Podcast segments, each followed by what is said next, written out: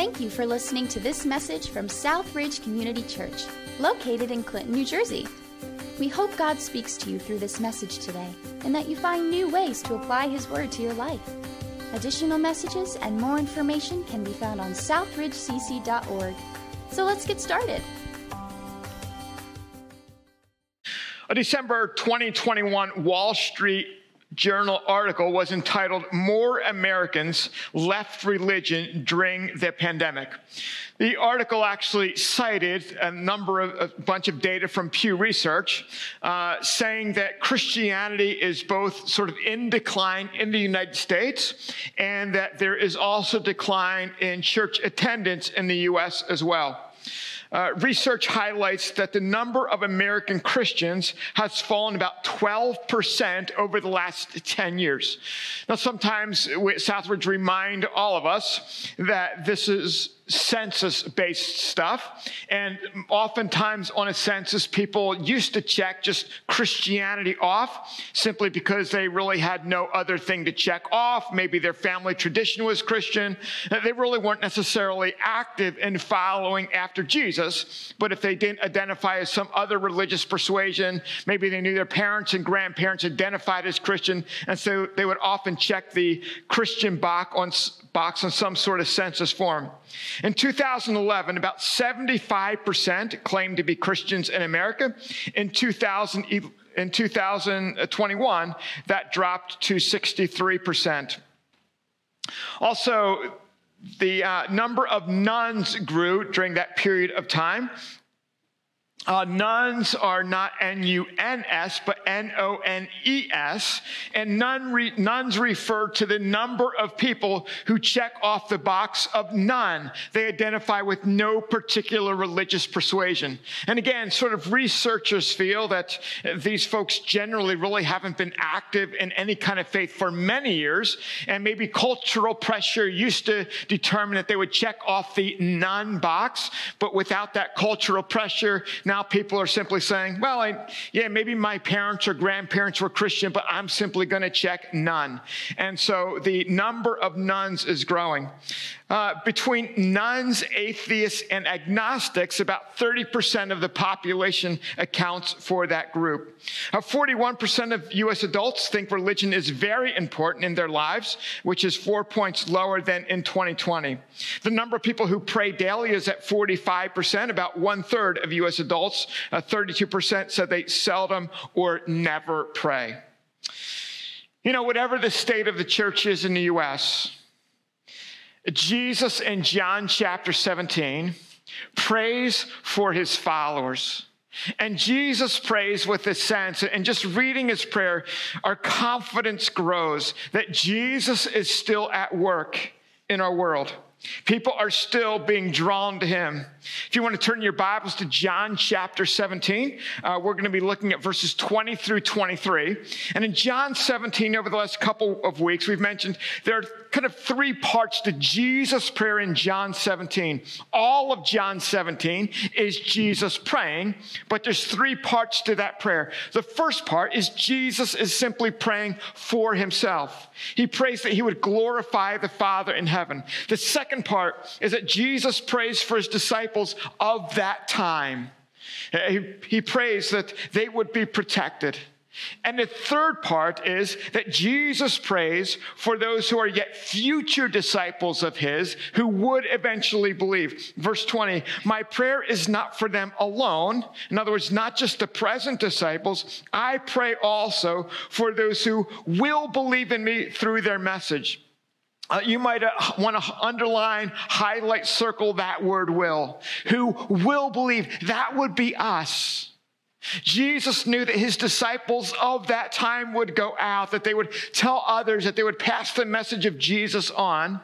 And generation after generation after generation, here we are in Clinton, New Jersey in 2021.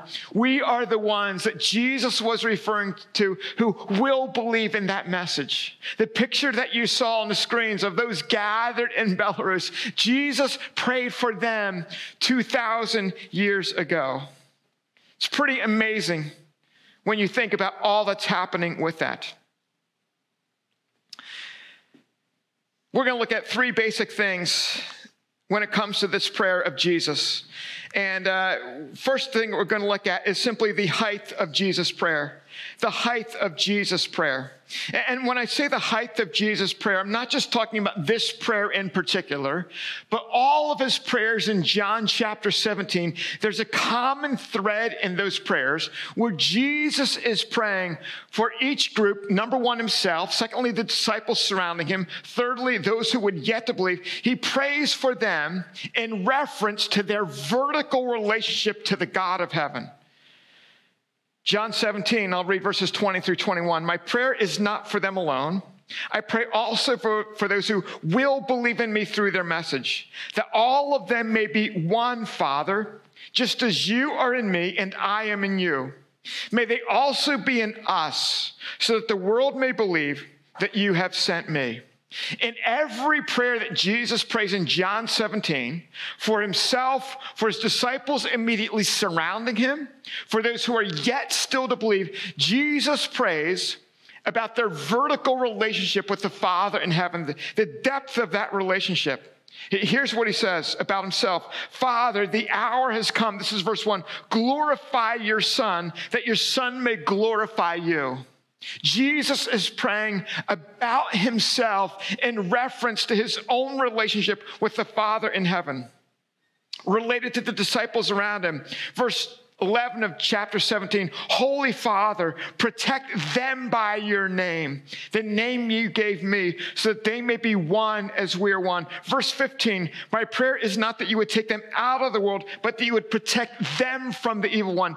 In every one of those instances, Jesus is praying about the spiritual life of who they are, the spiritual dynamic of their relationship with the Father in heaven.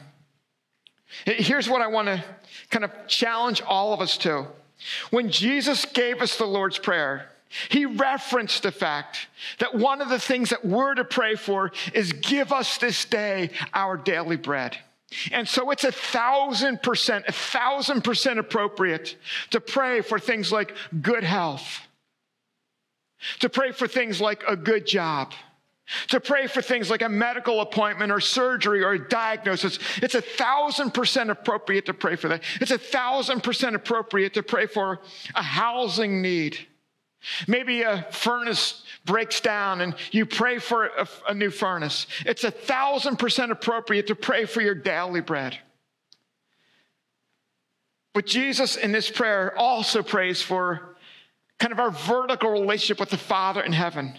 And if you look at the Lord's Prayer, in addition to saying, Give us this day our daily bread, it talks about our, our relationship with the divine.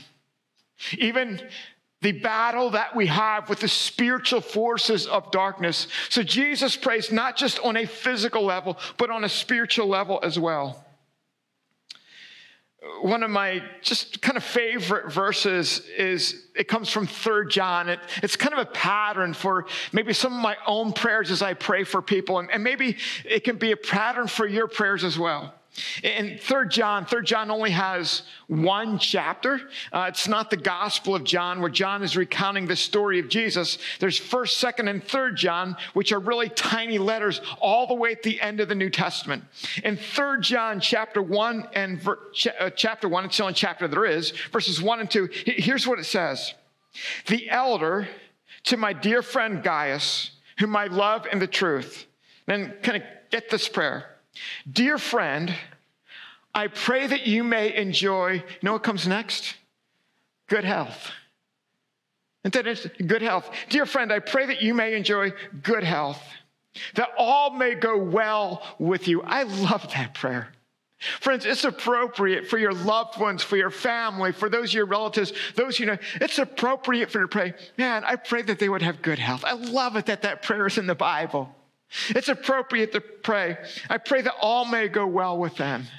Maybe they're looking for a job. Maybe they're searching for a house. Who knows what is? It's appropriate for you to pray. I pray that it would go well with them. And then he says this even as your soul is getting along well. Isn't that amazing?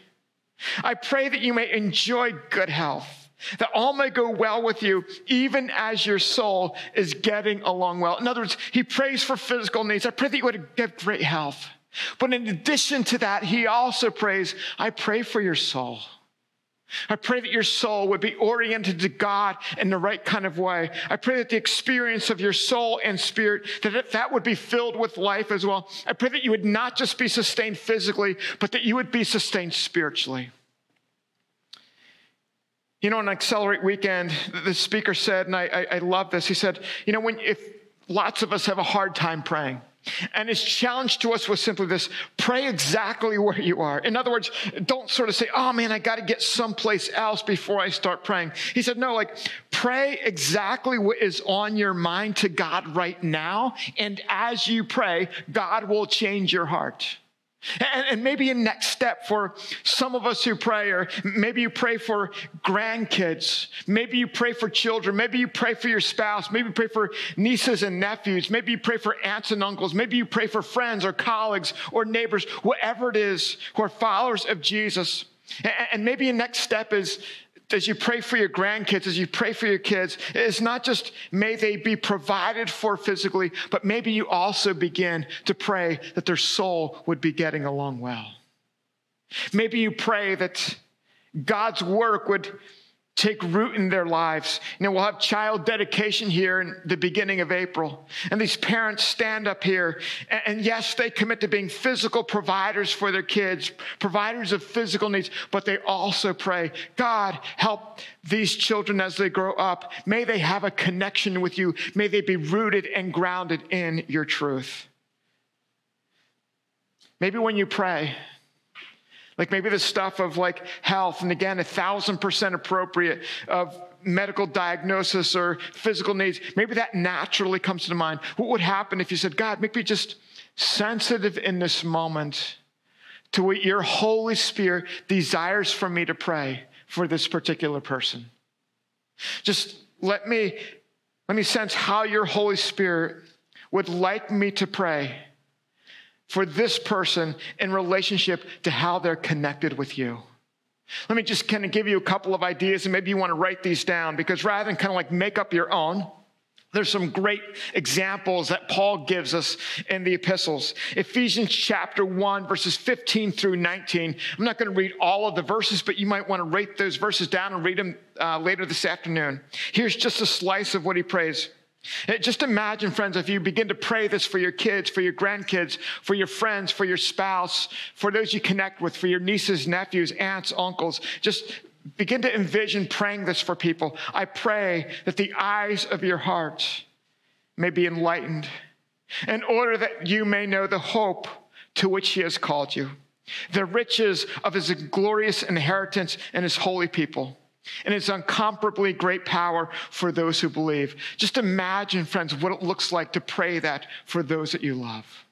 Not just that they would have great health, but that the eyes of their heart would be enlightened to grasp the beauty and the hope of what God has for them. Ephesians 3 14 through 19 is another set of verses of prayer that Paul gives us. Again, write it down, read the whole thing this afternoon, start praying it for somebody. He says, I pray that you, being rooted and established in love, maybe when you're praying for someone, Holy Spirit lays that on your heart. God, I pray that so and so would be rooted and established in your love. That they may have power together with all the Lord's holy people to grasp how wide and long and high and deep is the love of Christ because it's been a while since you said, Man, God, I pray for so and so. May they grasp how wide and deep your love really is. May it grip their life. May it capture their soul. May it capture their being. May they be rooted and grounded in your love. May they be filled to the measure of all the fullness of God. What an incredibly beautiful and powerful prayer. Colossians 1 9 through 14 is the last one I'll talk about. Again, quite a few verses there. I remember to this day a woman in this church, probably about 20, 20 years ago, saying to me, Nathan, I pray Colossians 1 9 through 14 for you every single day. Uh, some of you think my life is a mess now, and it is. Imagine what I'd be like if it weren't for people like that praying for me. Like, seriously, friends, this is one of my favorite prayers in all the scripture. Take some notes on it. Use it as a prayer. Again, not just for health. Yes, do that. But also, we, I'll just read a couple phrases for it. We continually ask God to fill you with a knowledge of His will through all wisdom and understanding that the Spirit gives so that you may live a life worthy of the Lord and please Him in every way, bearing fruit in every good work, growing in the knowledge of God. Friends, what I simply want to do, do is, is challenge you to pray in a pattern similar to Jesus. Again, thousand times appropriate to pray for health, but maybe those are the things that naturally come to mind health and safety and physical provision. Maybe you want to take the next step. Say, God, I pray that this person might be enriched in their spirit. May they begin to grasp the height, the beauty, the depth, the breadth of your love.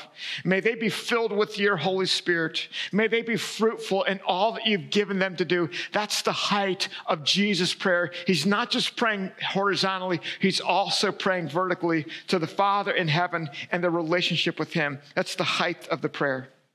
Secondly, is the depth of the prayer, the depth of the prayer. He says, My prayer is not for them alone. I pray also for those who will believe in me through their message. Now, here's where you get into the depth stuff. And this is kind of hard to, it, just reading it is kind of confusing and kind of trip over some words. Uh, but, but you get a sense of the depth of this prayer that Jesus is praying. He says that all of them may be one, Father, just as you are in me and I am in you. That's kind of deep, isn't it? That Father's in the Son, the Son is in the Father. May they also be in us, that the world may believe that you have sent me. I have given them the glory that you gave me, that they may be one as we are one. I in them, and you in me. I in them, and you. This is the depth of Jesus. It's not just surface stuff. It's not just, hey, may they all get along. Like this prayer goes pretty deep. I just, just even keep it in my own, straight in my own head. I kind of needed to outline what it looks like because there's a lot of in me and this guy and this guy and this guy and this. That's just kind of, kind of confusing. He says this just as you are in me and I am in you. Jesus is praying to the Father. He says, just as you, Father, are in me. This is the Son. So the Father is in the Son, but then he also says, and I am in you. In other words, the Father is in the Son, but the Son is also in the Father. Like that's kind of deep, isn't it? And then he says, may they also be in us. So there's the they, that would be us today. May they be in us.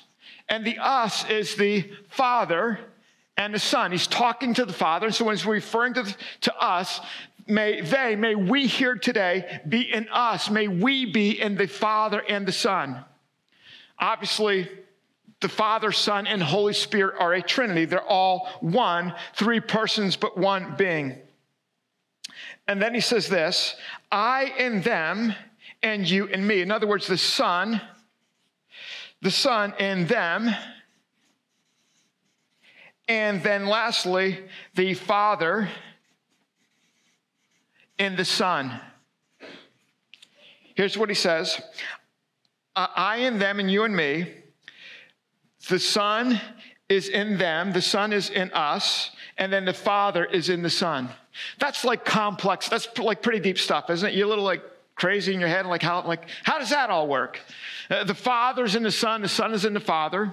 We, us, we are in us, the Father and Son being the us. The Son is in them. Again, that's the they and them is the same. And the Father is in the Son. It's really, it's a little bit challenging. Here's what Jesus is saying. He, he's using uh, kind of like spatial language for a relational dynamic.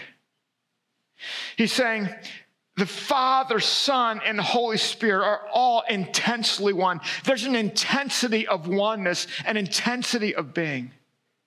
And he says, if you're a follower of Jesus, There is a oneness, there is a unity, there's a connection, there's an intensity of relationship that exists between you and the Father and Son and Holy Spirit. So much so that Father, Son are actually in you through the Holy Spirit. Again, we sometimes talk about being indwelled by the Holy Spirit. What does that mean? It doesn't mean like if you cut me open, you're going to, oh, like there's a Holy Spirit. Like, you know, he takes an x ray my body, it's going to be the same way as the x ray of anybody. It's not like, you know, you're going to do surgery and, oh, like there's the Holy Spirit. No, no. When scripture talks about the Holy Spirit indwelling in us, being in us, it's saying the relational dynamic between ourselves and God is so strong, it's so intense that it's not just with him, it's not just he's generically present with us, he's in you. It's as if you are, you are welded to the divine reality of the Trinity. Like Jesus, we become the severe of divine. Listen, friends, you are the severe of divine activity. Father, Son, Holy Spirit dwells in you through the Holy Spirit. You might say, like, what's that all mean? Maybe, maybe here's a way to kind of think about it. Uh, how many of you like roller coasters in here? Probably up in the balcony, you guys like roller coasters. Online, you go like roller. Yes, number of. I I haven't ridden a roller coaster for probably 25 years or something. It's been a long time.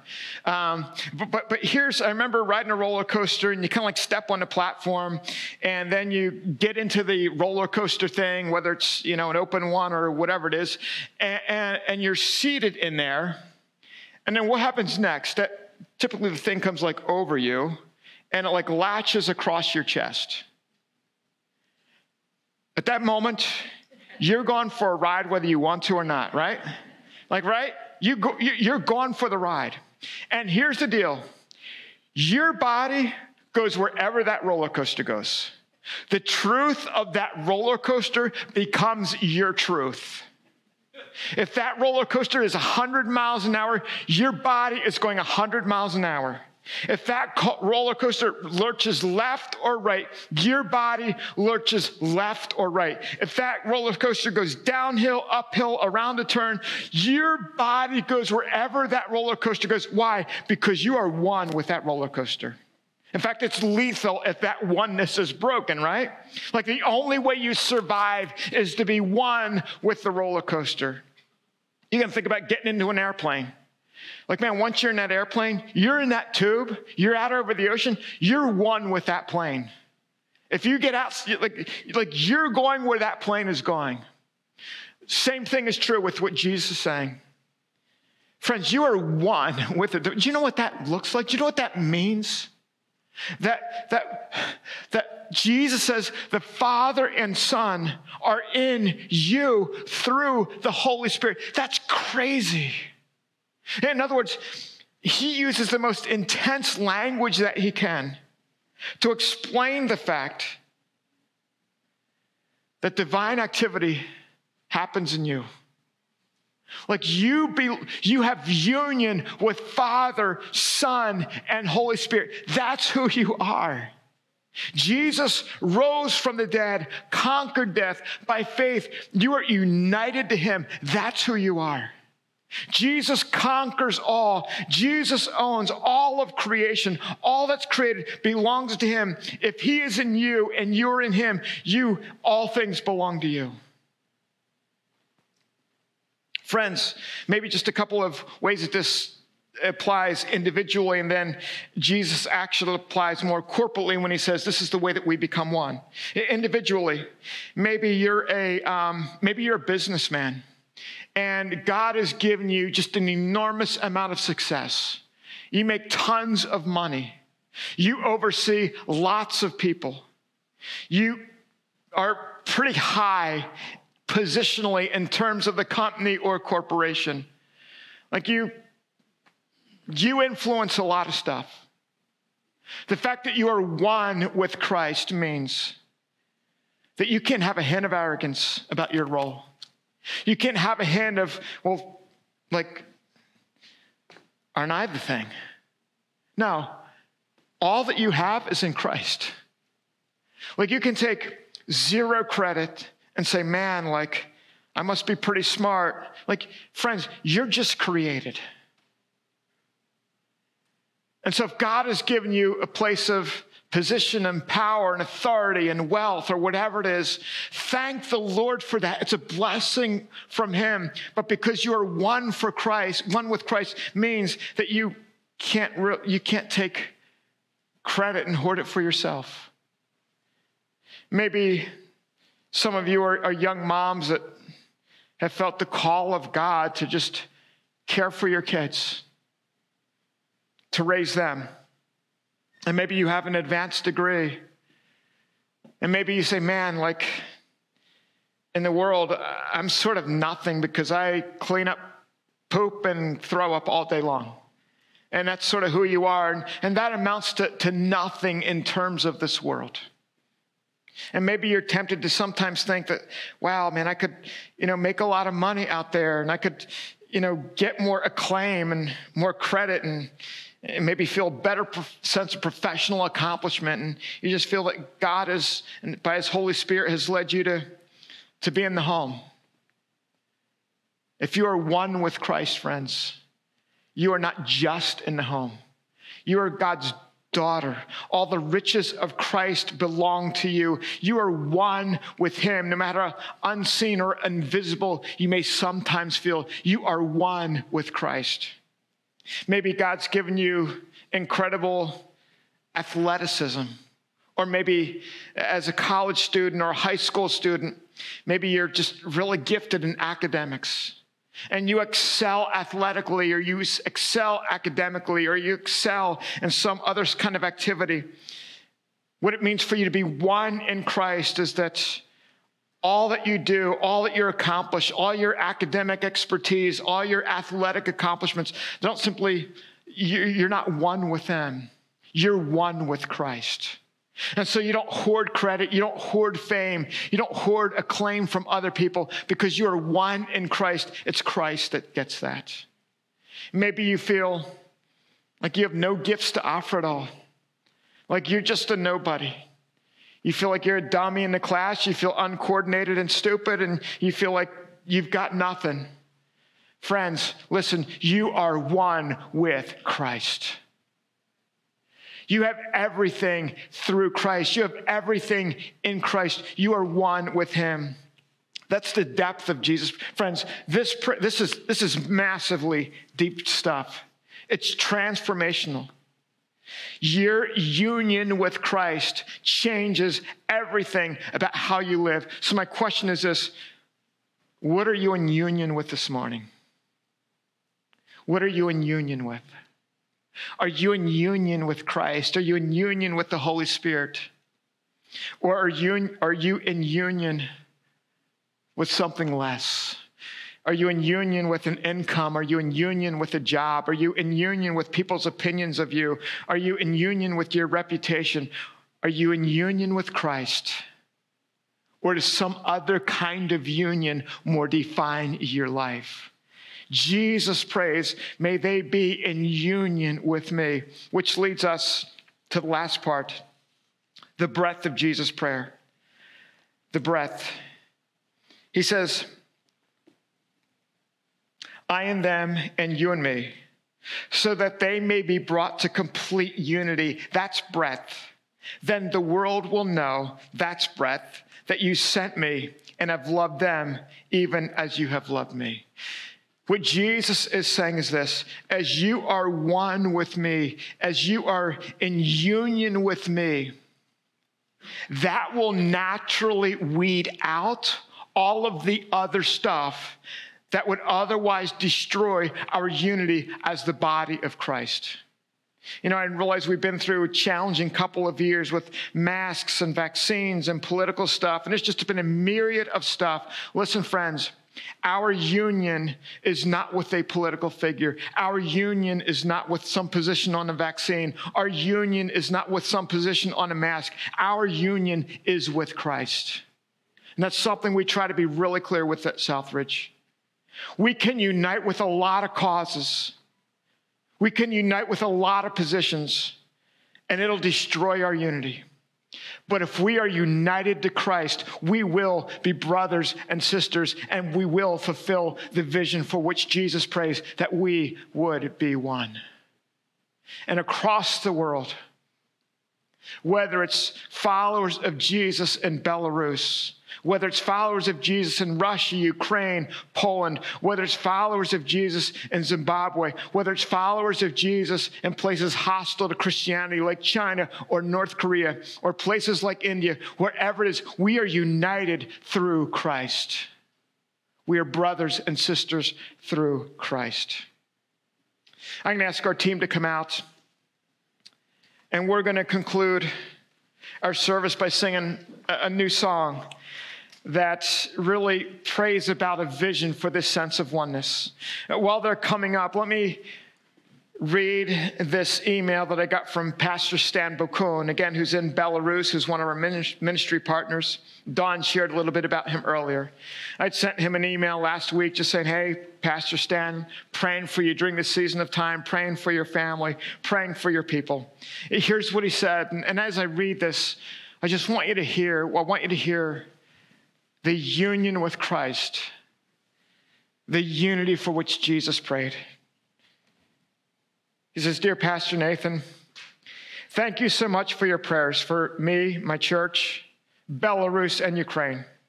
Thanks to everybody in the church who pray for us. By the way, he speaks phenomenal English, but English is his second language, so I'm just going to read it exactly how he writes it. He says, Thanks to everybody in the church who pray for us.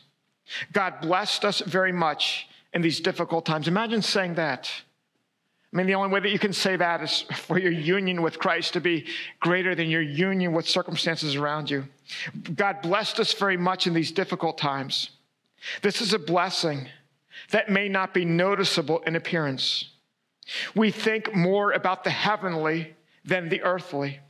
We learn how to trust God, not our plans.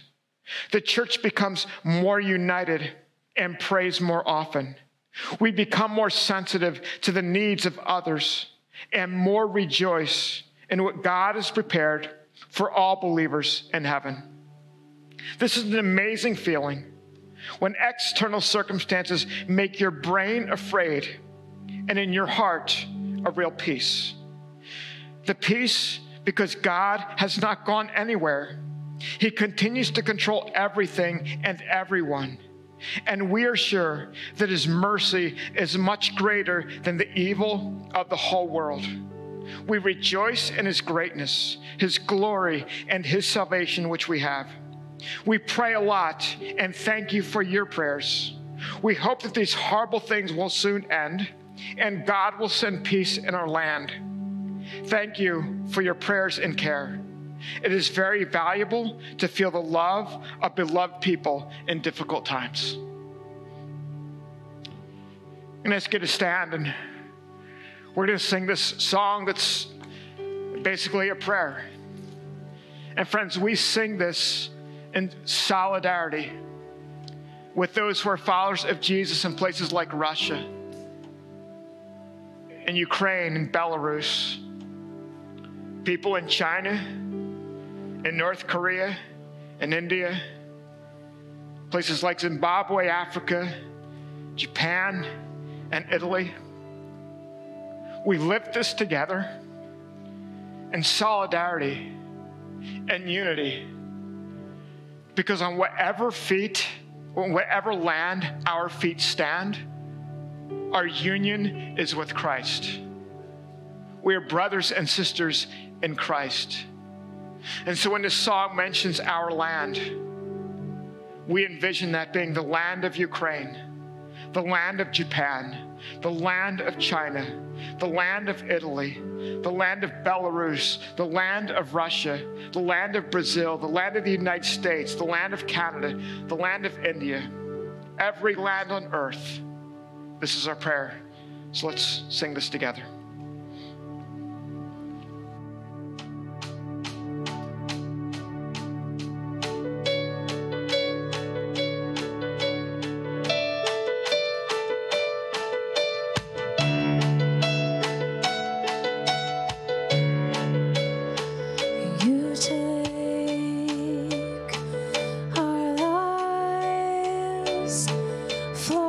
Dieu.